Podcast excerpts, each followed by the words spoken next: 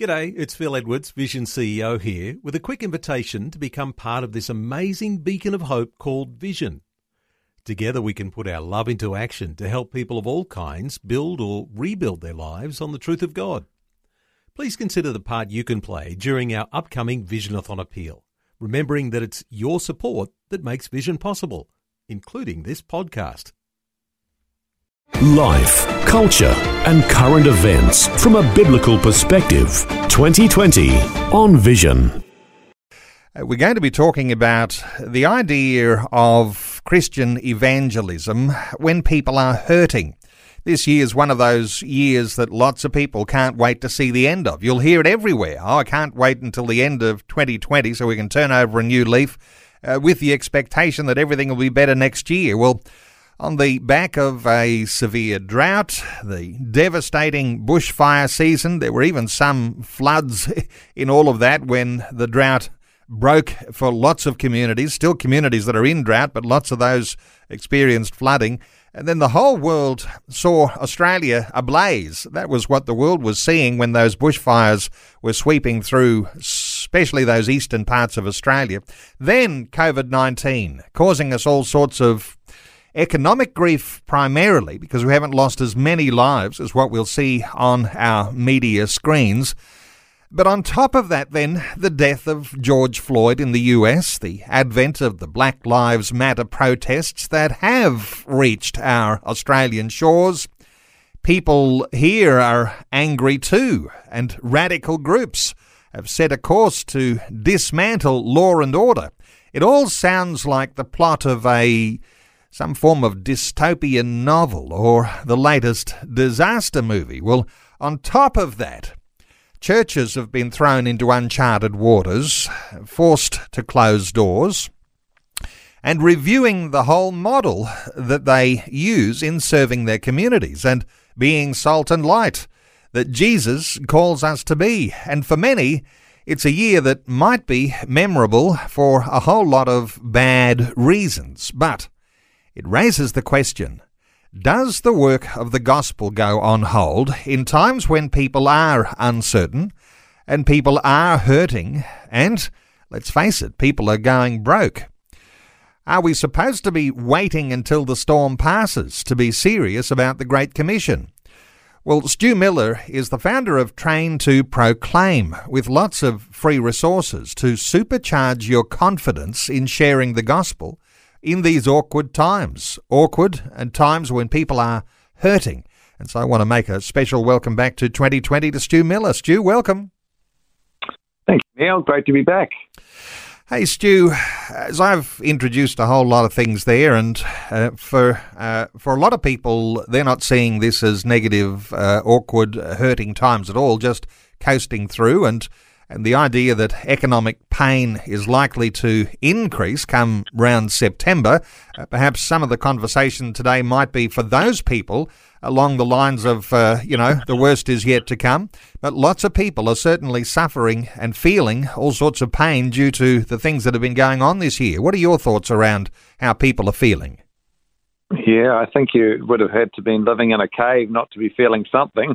We've seen so much happening, hasn't there? From all the events that you've talked about. And Neil, 3 months ago, even after the floods and the bushfires, you'd said to me, Stu, within a month, the government's going to close down our churches. It's going to decide who you can go and see and when you can see them and for what reason and how many people can come around to your place and all this sort of thing. I would have said, Neil, you're mad. We're not living in a communist government. We're in a democracy. No one's going to be able to tell me what to do or whether churches can operate or not. And then if you said to me, Stuart, within 3 months, there's going to be, in America, there'll be riots on the street, there'll be looting, the authorities are going to declare that they're not going to prosecute the looters, and then people, even officials, not just celebrities and crazy people, like officials, actually, authorities are going to start calling for defunding the police and abolishing the police.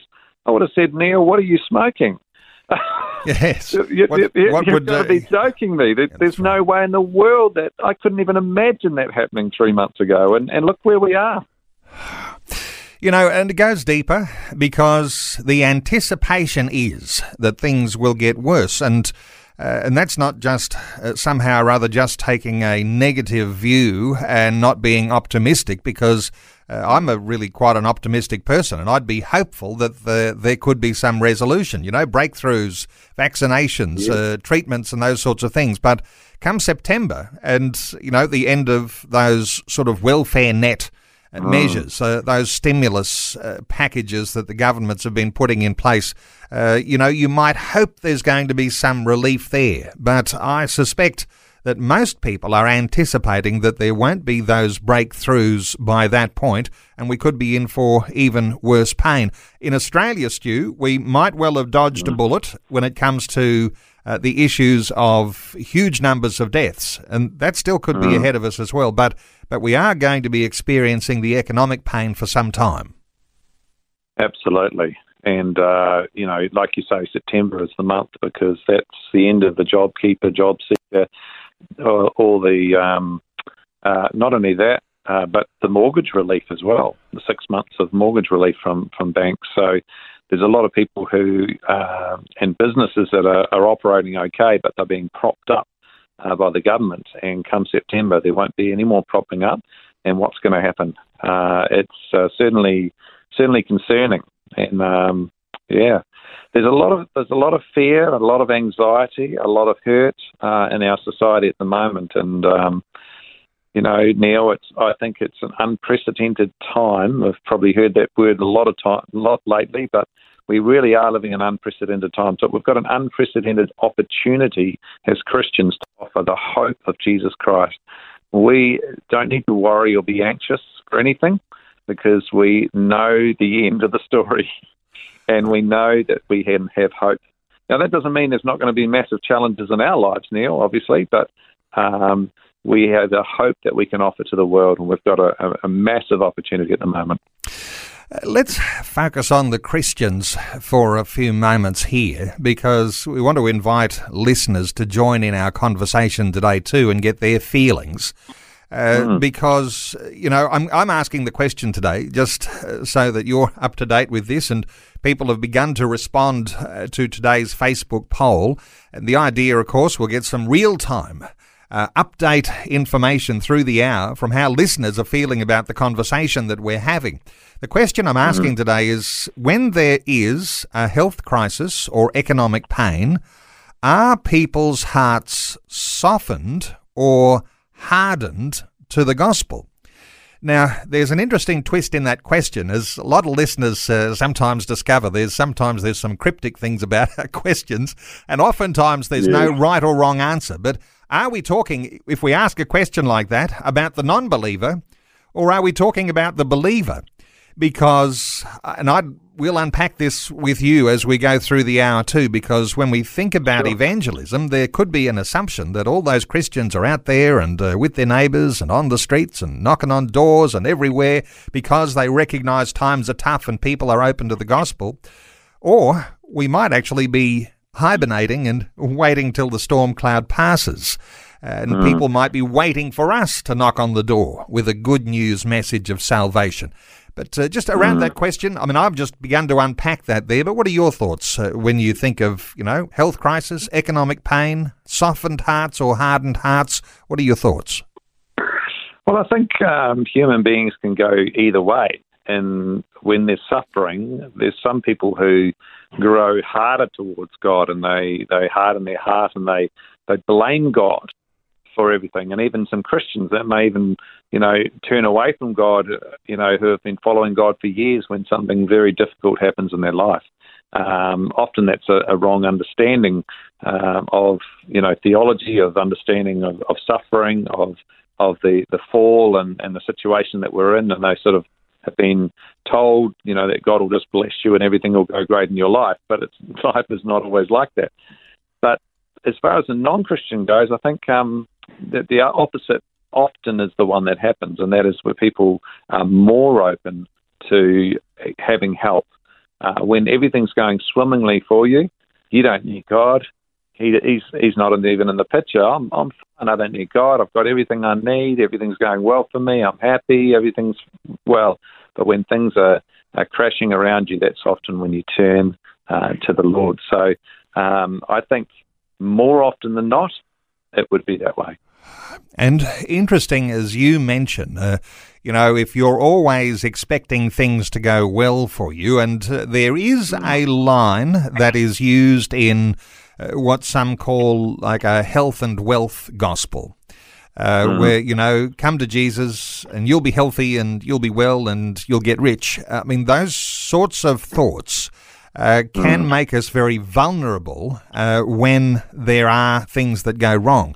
And so there is something in there in the foundation of our faith. And coming back to the foundation of our faith, and I wonder whether you've got a perspective on this, and maybe in a Stu Miller, in a nutshell, 60 seconds, the foundation for our faith and what it ought to be based on, and not so much the idea of health and wealth. What are some thoughts here for foundations for faith that make us prepared for when times get tough?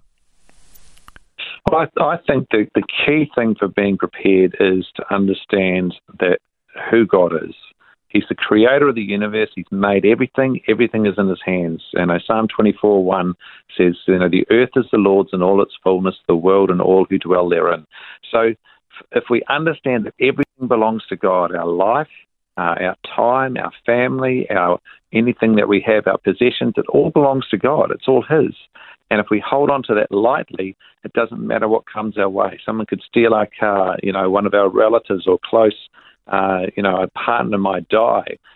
Tragic things can happen in our lives. And if we think that we own them, then we are bitter towards God. God, why did you take them from me? But if we realize they all belong to the Lord, we know that God has graciously, given us for a period of time. And I know this is a little bit more than 60 seconds, Neil, sorry. But, that's right. But it gives you an attitude of gratitude in your life for everything that you have, because it's all a blessing from God. It's not your right. You're not entitled to these things. And when you understand that God is God and he owns everything, nothing can come your way. No amount of suffering or tragedy can happen in your life that you can't just say, God, I thank you for everything you've given me. And I had that for a period of time. And that's gone, and I'm incredibly sad about that, but you're still good. It doesn't change who you are. You're still good. And that's a theology, unfortunately, that isn't being taught a lot when we've got this sort of prosperity, health and wealth, everything will go well for you, God will bless you, everything will be fine. And then when things don't go well, people's lives fall apart and they blame God and blame the church. You said it would all be fine. Whereas that's not the biblical understanding, of course, at all. Yes, this idea of holding things lightly, of being a steward of what God has given to us. And really, to be able to do those things, you have to have your identity grounded in who God says we are, and not just who we think we would like to be, and in the sense of wishful thinking there, but knowing that God has our identity. And if we are grounded in him, then what we can recognize then is that those who are going through tough times, and we might be going through the tough times just like everybody else is, but we've got something that we've got to offer to people in tough times. Is that the way to look at the idea of, when everyone's hurting, we might be hurting ourselves, but that doesn't diminish the responsibility and the desire that we might have to share this good news with others? Absolutely, yeah. Look, some people think, I'll share Jesus once my life's all sorted out and everything's fine with me. Well, we'll be waiting for the grave for that to happen, because none of us are perfect. None of us have got everything sorted out. And we don't have to be, and we don't need to be not hurting in order to share hope. It's in the journey, and sometimes it's more encouraging for others to hear us say, you know what, I'm really hurting at the moment, but I have a hope in Jesus Christ. And you can, identify with where other people are at. If you're sort of on another plan, on another plane, sorry, and it seems like you're above it all and you don't get hurt and everything's, then it's a little bit hard to identify with others. And the great thing about thinking about what Jesus did is he didn't just stay in heaven and sort of wave out to us from a distance. He came down. He was born as a baby. He lived as a human being. He knows exactly what it is like to be brought up on this earth as a human being, and he understands us. And so that's why we can identify so much with our Saviour, because of what he's been through. And our identification with other people's hurts can actually help rather than hinder as we share the hope of Jesus Christ. Now, Stu, we've been talking a little bit here about Christians, and that's relevant, and do want to get listeners' thoughts on those sorts of issues as well, around how Christians feel about, evangelism when people are hurting. But let's turn our attention to the non-Christian, and maybe we're tarring lots of non-Christians with the same brush, but we all sort of know where non-Christians are coming from, perhaps materially minded. And, if I've got I'm driving a nice car and I'm living in a house and, I'm sort of aspiring to what we think are good things, but there's a certain materialism that is where the identity is. And so when there is loss, it's like the whole world is falling to pieces. And people spiral out of control into anxiety, depression, and that's where you get all sorts of challenges, even to the point of suicide. But what are your thoughts here about the non-believer and what they are feeling when you've got crises like we're seeing around the world? Yeah, I think you're really onto it in what you're saying, Neil, because really it looks at, we need to look at what the foundation is. What is our foundation? As a Christian, our foundation is in Christ. And so when circumstances change, it doesn't change who Jesus is and it doesn't change who we are in him. But for a non-Christian, if they don't have that and their security is in their wealth or in their family or in things going well, and that's all life is and there's nothing beyond that, then when things come crashing down financially or, problems in their family and their relationships, then life is not worth living. And that definitely causes mental, emotional problems and, like you say, even to the point of suicide. But that's why we have a unique opportunity at this time to offer hope and to say, hey, there is something beyond money. There is something beyond family. There's something higher than that. And it's the creator of the universe wanting a relationship with you. And that's an incredible thing that you can have. And it's a foundation for your life that it doesn't matter what happens. The storms of life can come, but you still have God in your life. And that's an amazing thing. So we have a hope that transcends all these earthly problems. A biblical perspective on life, culture, and current events. This is 2020 on Vision Christian Radio. Stu Miller is our guest. He's the founder of Train to Proclaim, and I often wait until the end of our conversation to say there's lots of free resources to supercharge your confidence in sharing the gospel, but I'll mention it a time or two through the conversation because it's just so important this time in Australia's history. Train2Proclaim.com. Check out that website, check out the G7 app, and there is a Zoom training that's coming up in July. We'll talk to Stu about that shortly. Hey, Stu, let's take some calls. Let's first of all hear from Anne in Labrador in Queensland. Hello, Anne. Welcome along. Oh, welcome to your program. And what that guy has said is quite true. There are some people and Christians who don't understand that God's in control of all of this and he has the final outcome. And he also, I think, will use man to get a vaccine to help us through it next year. But I think sometimes he gives a shaking to us Christians to focus on him and to know him more and to understand who he is and to get closer to him.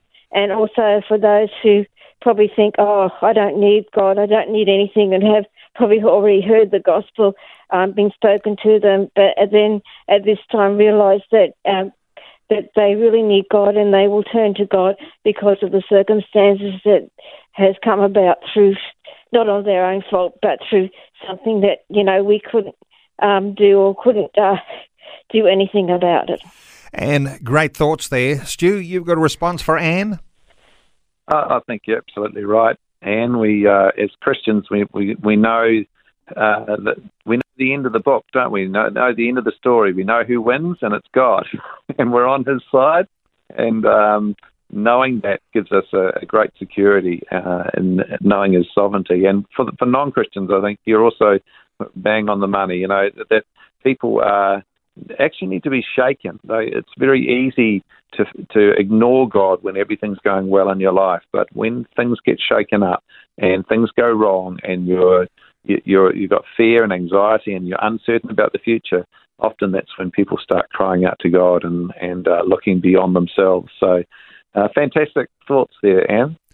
Anne, thank you so much for your call. 1-800-316-316 to join in our conversation today, talking about a time when people are hurting, and it's not just the non-Christians we're talking about when it comes around this issue of evangelism, how people are open to a good news message of the gospel, but it's also about how Christians are responding, a softening of hearts, a hardening of hearts. You can respond to that poll online, and let me just tell you where the poll is at, and we'll take another call. But our Facebook question today: when there is a health crisis or economic pain, are people's hearts softened or hardened to the gospel? I'll tell you that the poll so far has 77% of listeners saying people's hearts are softened when these hard times come. But there are 23% who are saying, no, people's hearts are hardened when these hard times come. Let's take another call, Stu. Daniel is on the line from Minyup in Victoria. Hello, Daniel. Welcome. G'day, mate. Good to hear from you, Daniel. Well. What are your thoughts? Yes, my thoughts. I've worked in evangelism for quite a while, and what I find is you have to be sensitive to God's Spirit. And my prayer has always been, Lord, give me eyes to see and ears to hear, because there's no one solution that fits everybody. And you talk about people with hard hearts or with soft hearts. So a lot of our evangelism works on relationship, which should be in the people that are around you all the time, in your communities, in your workplaces and that. And God seems to pop up the right situation at the right time, and he will give you a word or a leg in, because he sees the big picture in their life. Well, that's tremendous insight. And what we're talking here, I think, as we reflect there, Daniel, you're saying that there's a certain discernment that comes upon the believer when there is the connection point with someone who doesn't know Christ. And he's inclined to bring wisdom. He's inclined to bring insight. And sometimes, you know, some people will talk about, you know, gifts of the Holy Spirit and ways that God uses the believer. I wonder whether, Stu, you've got some thoughts for Daniel on his comments.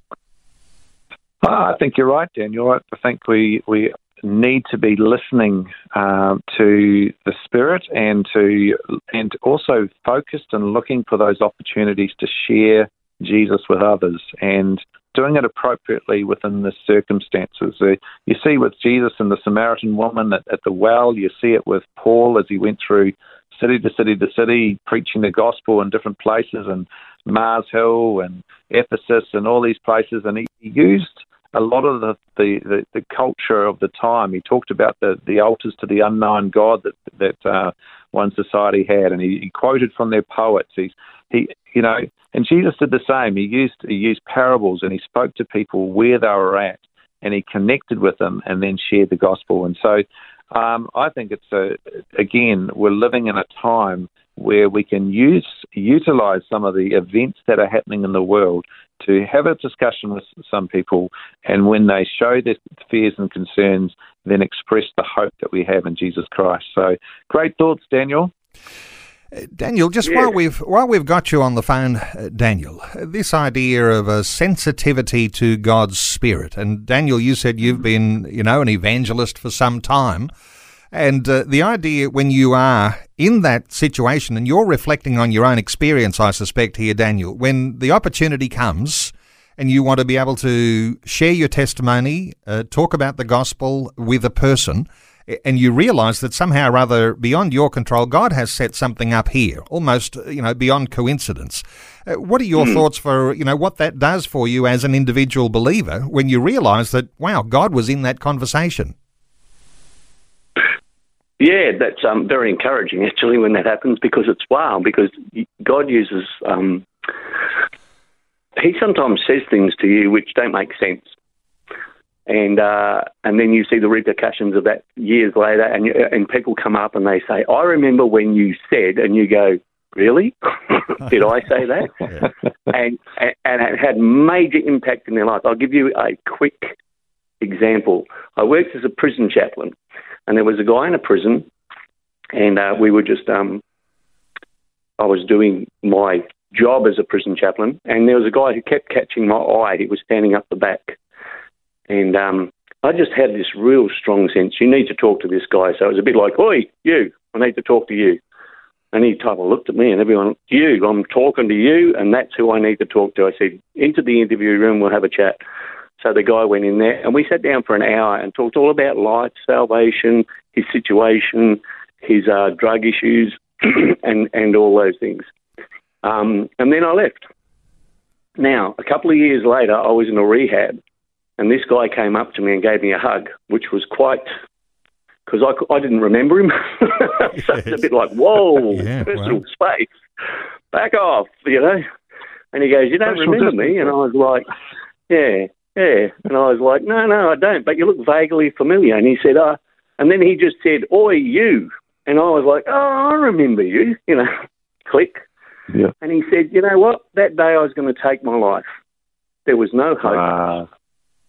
And he said, and I saw you there, and you addressed me. Now, that was what they call, I see that as the Holy Spirit going, this is the guy you need to speak to. And that guy had gone back to his cell, made his peace with God. He'd found Christ, and now he was out of prison and in a rehab and getting his life back together and dealing with his issues. Well. And I thought, isn't that amazing? Just on... getting that unction, that feeling, there was something there which God went, oi, you, you need to see that bloke. Daniel, wonderful to hear that personal testimony, and we're only about a minute out from news, and I want to get a quick thought here from Stu, this idea that I've heard from God. It's the unction of the Holy Spirit, as Daniel calls it. Your thoughts just briefly on what it is that's happening when you are sharing your faith, that this is something supernatural. It is something supernatural, and the gospel's the power of God unto salvation for everyone who believes, and it's just an incredible divine message that you're planting in someone's heart that can change their life forever, and you never know when it's going to happen. But like you said, Daniel, you sort of didn't even remember him. It wasn't a big moment for you at the time, but afterwards, but for him it was. And I've had a lot of similar experiences where I've shared with someone, and I haven't, sometimes I've felt a leading of the Holy Spirit, sometimes I haven't felt anything, but then the person said, you know what, I've been sitting here, I've just been thinking about God and wondering, I've just asked God, are you there? And then you came along and started talking to me, and it's just amazing how God connects people at the right time, and if we're available and willing, God can use you to have a divine encounter with someone. Stu, just before we move on, when people go to the Train to Proclaim website, there are lots of things there they can download for free, all sorts of things that people can access. And you've got something special that's coming up, a Zoom training coming in July. Just give us a very quick connection to that Zoom training on perhaps the idea of what our conversation is about today. Yeah, we're going to be learning via Zoom, so it means that anyone in the world can link in to the training and learn how to be more effective in sharing the gospel with those around us. We're going to be learning how to use the G7 app, the Gospel in 7 tool that we can download onto our phones or onto our tablets, and learn how we can use that to present the gospel. So if anyone's interested in being a part of that Zoom meeting, it's free. There's no cost to it at all. You can just contact me, Stu, S-T-U, at Train2Proclaim.com, or contact me through the contact form on our website, and I'll send you the Zoom details and you can link in. Okay. So go to Train2Proclaim.com. We've got our Facebook question that's functioning at the moment. People are responding. When there is a health crisis or economic pain, are people's hearts softened or hardened to the gospel? Well, at this present time, 77% are saying people's hearts are softened to the gospel. 23% of those who are responding on that poll are saying, no, people are hardened to the gospel. You might like to join in that particular poll, facebook.com/Vision Radio. Stu, let's continue to take some calls. Al is on the line from Victoria. Al, welcome along. Hi, great to be on air again with you. Al, yes. Al Watson. And I know your name, Al. Walk Through the Bible. Walk Through the Bible. That's right. Yes. Welcome along, Al. What's your contribution?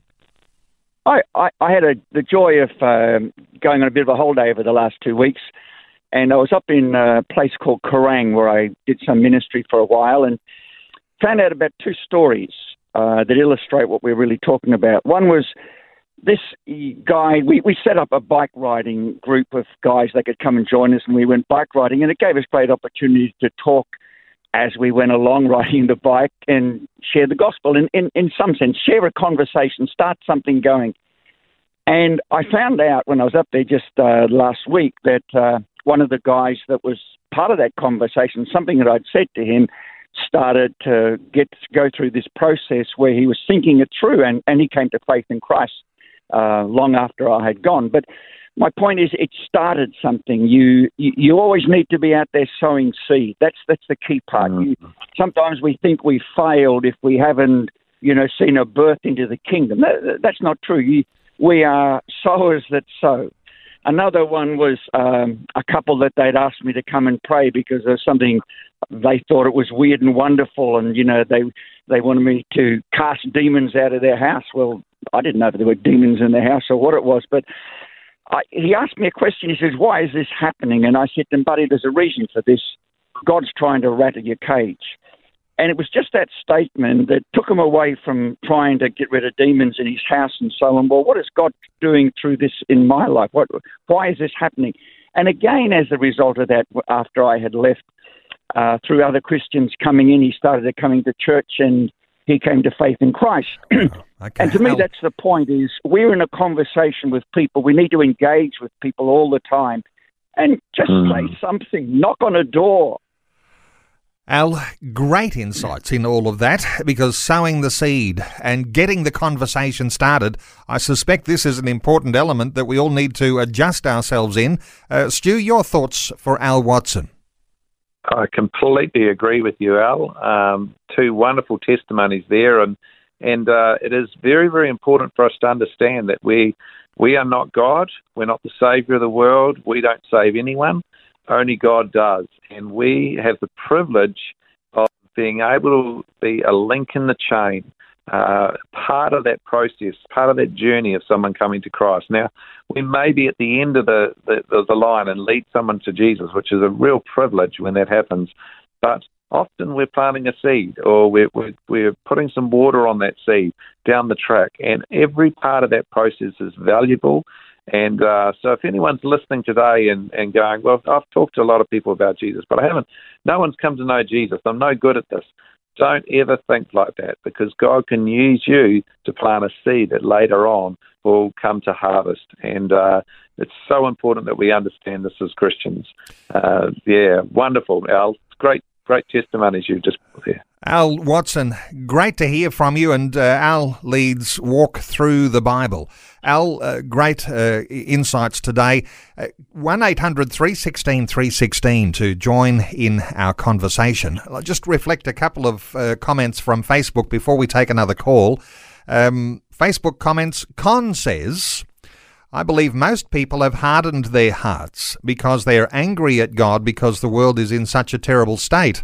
That's been my experience when evangelising on a Saturday. So Con, who goes evangelising on Saturdays, people are blaming God. Have you found that, Stu? Yep. As I said at the beginning, there's two responses. Either people have become bitter towards God and they're like blaming God for everything. If God really loves us, why is all this happening in the world? And then there's others that, are softening their hearts because it's taking a crisis like this to actually get them thinking about Him. But often the people that have hardened their hearts and that are bitter towards God, they weren't following God to begin with. So they're no further away from Him as such. But their cage may be being rattled at the moment. Okay. Susan says her response to the poll question, hardened.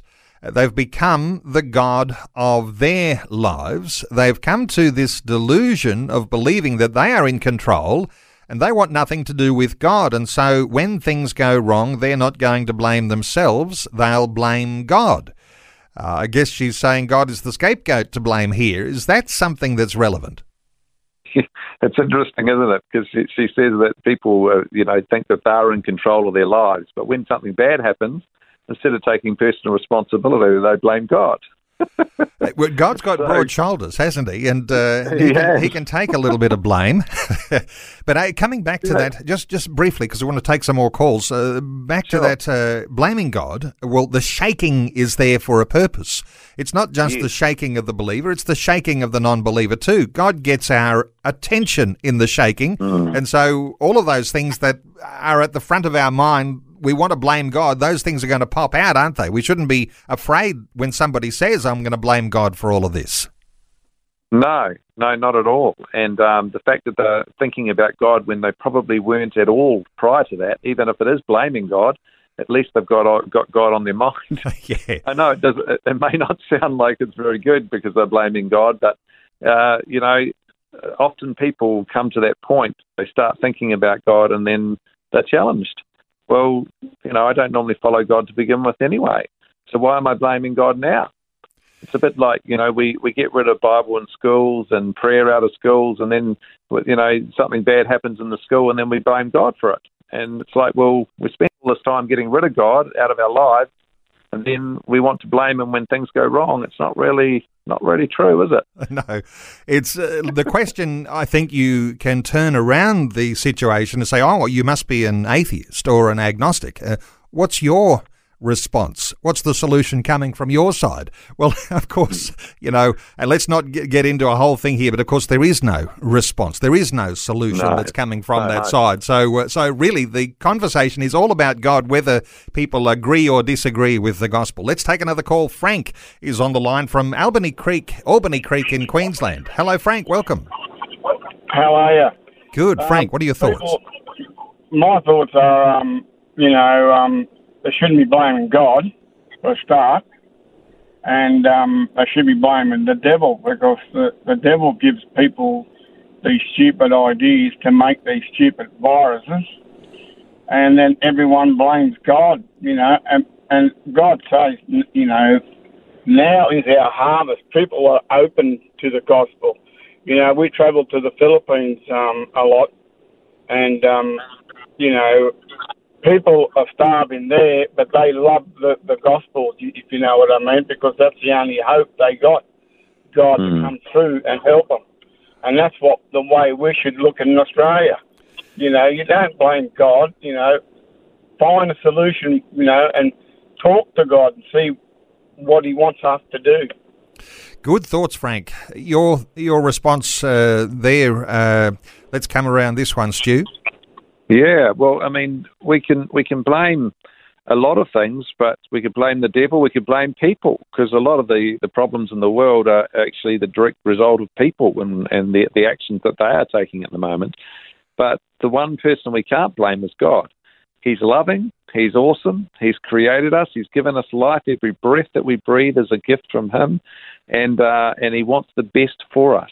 And to blame God is really to misunderstand God and who He is, rather than to realise, hey, during this crisis, I need to turn to the one who gave me life and can help me through it. Frank, thank you so much for your call. 1-800-316-316 to join our conversation. Let's take another call. Greg is on the line from Ararat in Victoria. Hey, Greg, welcome. Hello, how are you? Good, Greg. What are your thoughts for our conversation? My thought is, I think that you should get down and pray and say, You know, you seek God for all your wisdom and all that sort of thing. And it's not what your church can do for you, it's what you can do for your church. It's not what you can do, it's not what God can do for you, it's what you can do for God. I really believe that. Well, good stuff. Your thoughts, Stu? Absolutely. You know, and again, this whole thing of blaming God comes down from we want everything from God rather than what are we going to contribute? God's given us all this amazing stuff. He's created this universe. He's given us life and breath, and what are we going to actually input? So rather than looking to what can the government give to me? What can God give to me? What can, you know, I love your attitude, Greg. What can we actually contribute? Good stuff, Greg. Thank you so much for your call. 1-800-316-316. Let's hear from Jonathan in WA. Hi, Jonathan. Yes. As I look at the whole thing, blaming one another started from the garden in Genesis chapter 3, blaming each other. So it becomes man's habit. And if you see those who are blaming God, if you check their life, they are worms. They were going to church. But when something happened, maybe they pray to God for their relative whatsoever happened. And nothing happened. God not healed that person. The person died. They become atheists. They become people who blaming God. Why God not help me? And the other thing is that some of us that are in the church, we're not living the life. And so the people in the community, they say, well, no need of me going to church. And the people, they say they are a follower of God. They are not living the life. So they don't want to hear about God. So we are two ways. We are the cause. Because we say we are Christian, but by month, we declare to be Christian, but we're not living the life. So the people, they fell out with God and say, I better be atheist, and say there are no God, and wrong with my life. They're all in a mess. I think what you're saying is, when you that last part of your comment there, Jonathan, to be the atheist is to put your head in the sand and deny that anything's actually going on that's bad. And if you've got things in some ways made comfortable for yourself, well, then who cares about anybody else? Hey, your thoughts for Jonathan, Stu? Yeah, and very true about what you're saying about people who go to church and say they're Christians and they're actually not. And many in the community can, and this is a common criticism, is that, you know, the church is full of hypocrites, people, right? Non-Christians say to me, that many people who go to church, are Christians, obviously, but there are some that go that aren't, that don't know Jesus. So we can't judge Christianity based on people who go to church. Going to church makes you a Christian, like going to McDonald's makes you a hamburger. It just doesn't work like that. But of course, and every true believer that goes to church, every true Christian is not perfect either. And none of our lives are perfect. But we try our best to be ambassadors for Christ and to be the best possible witness that we can be. That's a very important thing to do. Jonathan from WA, thank you so much for great insights. 1-800-316-316 to join in our conversation today. You can respond to that Facebook post today, which asks the question, when there is a health crisis or economic pain, are people's hearts softened or hardened to the gospel? And we said early on, there's a twist in that question. Are we talking about the non-Christians or are we talking about the Christians when we ask a question like that? Some responses, and I'm going to tell you what, the poll results as they are continuing, and so I often say this is giving real-time feelings and thoughts about how listeners are responding to our conversation. 79% of people are saying this, when this pain comes, people's hearts are being softened. 21% say people's hearts are being hardened. Scooter says on our Facebook post today, difficult question to answer really. There are those whose hearts harden, seeking to blame God for whatever calamity had occurred. Then there are others whose consciences get pricked and they inwardly realise they need to cry out to God for mercy. Now, there's an interesting one, Stu. What would your thought be for someone like Scooter? Oh, I think he's articulated exactly how I feel about it, to be honest. Okay. It is a difficult question to answer because there are some that go one way and some that go the other way. And I think he's nailed it with that comment. And so this idea of a discernment that comes when you are in a conversation with someone who's not a believer, that's where that becomes all the more important because you don't know whether they're on one side or the other. Yeah, absolutely. And I think the gospel's such a powerful thing to be able to share, because regardless of whether someone's, you know, hardening their heart or softening their heart, the gospel can penetrate. It's the power of God unto salvation, and it brings hope, because regardless of, again, people's responses, people are feeling fearful. They're lacking hope. They're lacking, they're uncertain about the future. And we can present a message that can cut through their feelings and can bring hope in a hope situation. Stu, only a couple of minutes really remaining, but I'd love to be able to touch on the idea of being a Christian believer who is open to sharing their faith, sharing testimony, understanding the message of the gospel.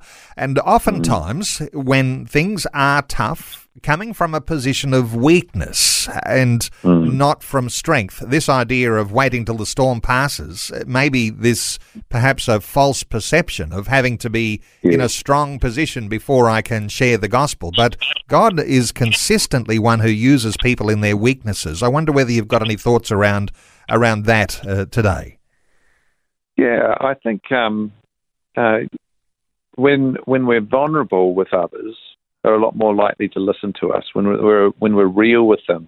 What we talked about before about how Christians can be feeling fearful or uncertain, even though we have the hope in Christ. And so identifying with where people are at is a very important thing. I'd encourage people to do a number of practical things, because we've talked a lot about during this last hour about reaching out to others. But what can you do? Well, you could get on the phone or send a text or a private message on Facebook, or however you want to communicate, or even write an actual letter to a member of your family or a friend or someone you haven't spoken to for a while, and just say, hey, we're living in uncertain times. There's a lot of fear around, but I just wanted to share something with you. And just take the initiative to make contact with people. And you may be surprised at just how positively they respond with you when you are vulnerable. If you're humble in what you're doing and show love and concern, there's very few people that'll come back and say, oh, what are you doing talking to me about that? They will sense the love that you have for them and concern at this time. And it's a very appropriate time to be able to talk to people about spiritual things at the moment. So there's a couple of things. Yep. Well, you've spoken, I think, on Vision about the Hope Story. Have the listeners heard much about the Hope Story challenge? We have mentioned it, and so fill us in. This is the idea of sharing your testimony and uploading it? Yes, that's right. It's a 60-second testimony that you can share on Instagram, Facebook, TikTok, Twitter, whatever social media platform you have. If you just video on your phone, it doesn't need to be professional, just video on your phone a 60-second testimony, and that way it'll go on all the platforms, and upload it to Facebook, and just say, this is my 60-second hope challenge, and then nominate another 5 people to do the same. And when you do that, the hope is that other people, even if 2 or 3 of those people go on and do it and nominate another 5 people and then 2 or 3 of them, this could go exponential. It could go viral. Now, if you're wanting to know more about this, there's a website called hopestorychallenge.com, and it explains it in very, very simple terms, very, very easy. There's a 1-minute video on there explaining it and just 3 points that you've got to do. And so it's a super easy thing that every single one of us can do. And you don't need to knock on a door. You don't need to go up to someone on the street. It's not a really scary thing to do, because all you need to do is upload that testimony of how you came to know Jesus. And there's more explanation at that site. That's hopestorychallenge.com. So that's another great idea for you today. Good stuff. And I think the message today, when times are tough, don't go to pieces. Continue to sow the seed. Be in the conversations. be consistent as a believer and leave it to God to bring the harvest, because he's the one who's bringing the harvest. And Stu, I do want to mention you are going to be running a special Zoom training that's coming up in July, and I know that there's lots of listeners who'd love to connect with you in that Zoom training. They'll be able to connect through Train2Proclaim.com. That's your website. What are you intending with that Zoom training, just very quickly? Yep. And you can directly email me on Stu, S-T-U, at Train2Proclaim.com as well, if you want to contact me directly. The training's going to have 7 sessions, so 7 1.5-hour sessions, and we're going to be learning how we can share the gospel with others in our day-to-day lives around us. So it's going to be a wonderful time. Okay, so you can send Stu a personal email and connect with that. And no doubt there'll be some sort of a sign-in code that people will need to participate. It's a Zoom training. It's coming in July. What's the date in July that you mentioned? The 7th of July. 7th of July. So Tuesday, the 7th, we're going to start. Not far away, but Train2Proclaim.com. Lots of free resources there. It's all about our confidence in being able to share the gospel. And Stu, honour to you. You put yourself out in so many ways to work on resources, to make yourself available, to be able to share your heartbeat on what it is to understand this Great Commission and how every believer can, even in their weakness, be a participant in that. So the Zoom training coming up July the 7th, simply contact train2proclaim.com or Stu at train2proclaim.com and be a part of that training. And Stu, let me just confirm, that is free, isn't it? Absolutely. It's free for anyone who wants to join. Okay, it's something that I'd encourage listeners to be part of, if you can plan that and maybe even get a bunch of friends to be a part of it. Stu Miller, always a great honour for me to have you on the radio, and our own listeners will have benefited so much from your great insights today. Thanks for being with us once again on 2020. Thank you, Neil. Thanks for taking time to listen to this audio on demand from Vision Christian Media. To find out more about us, go to vision.org.au.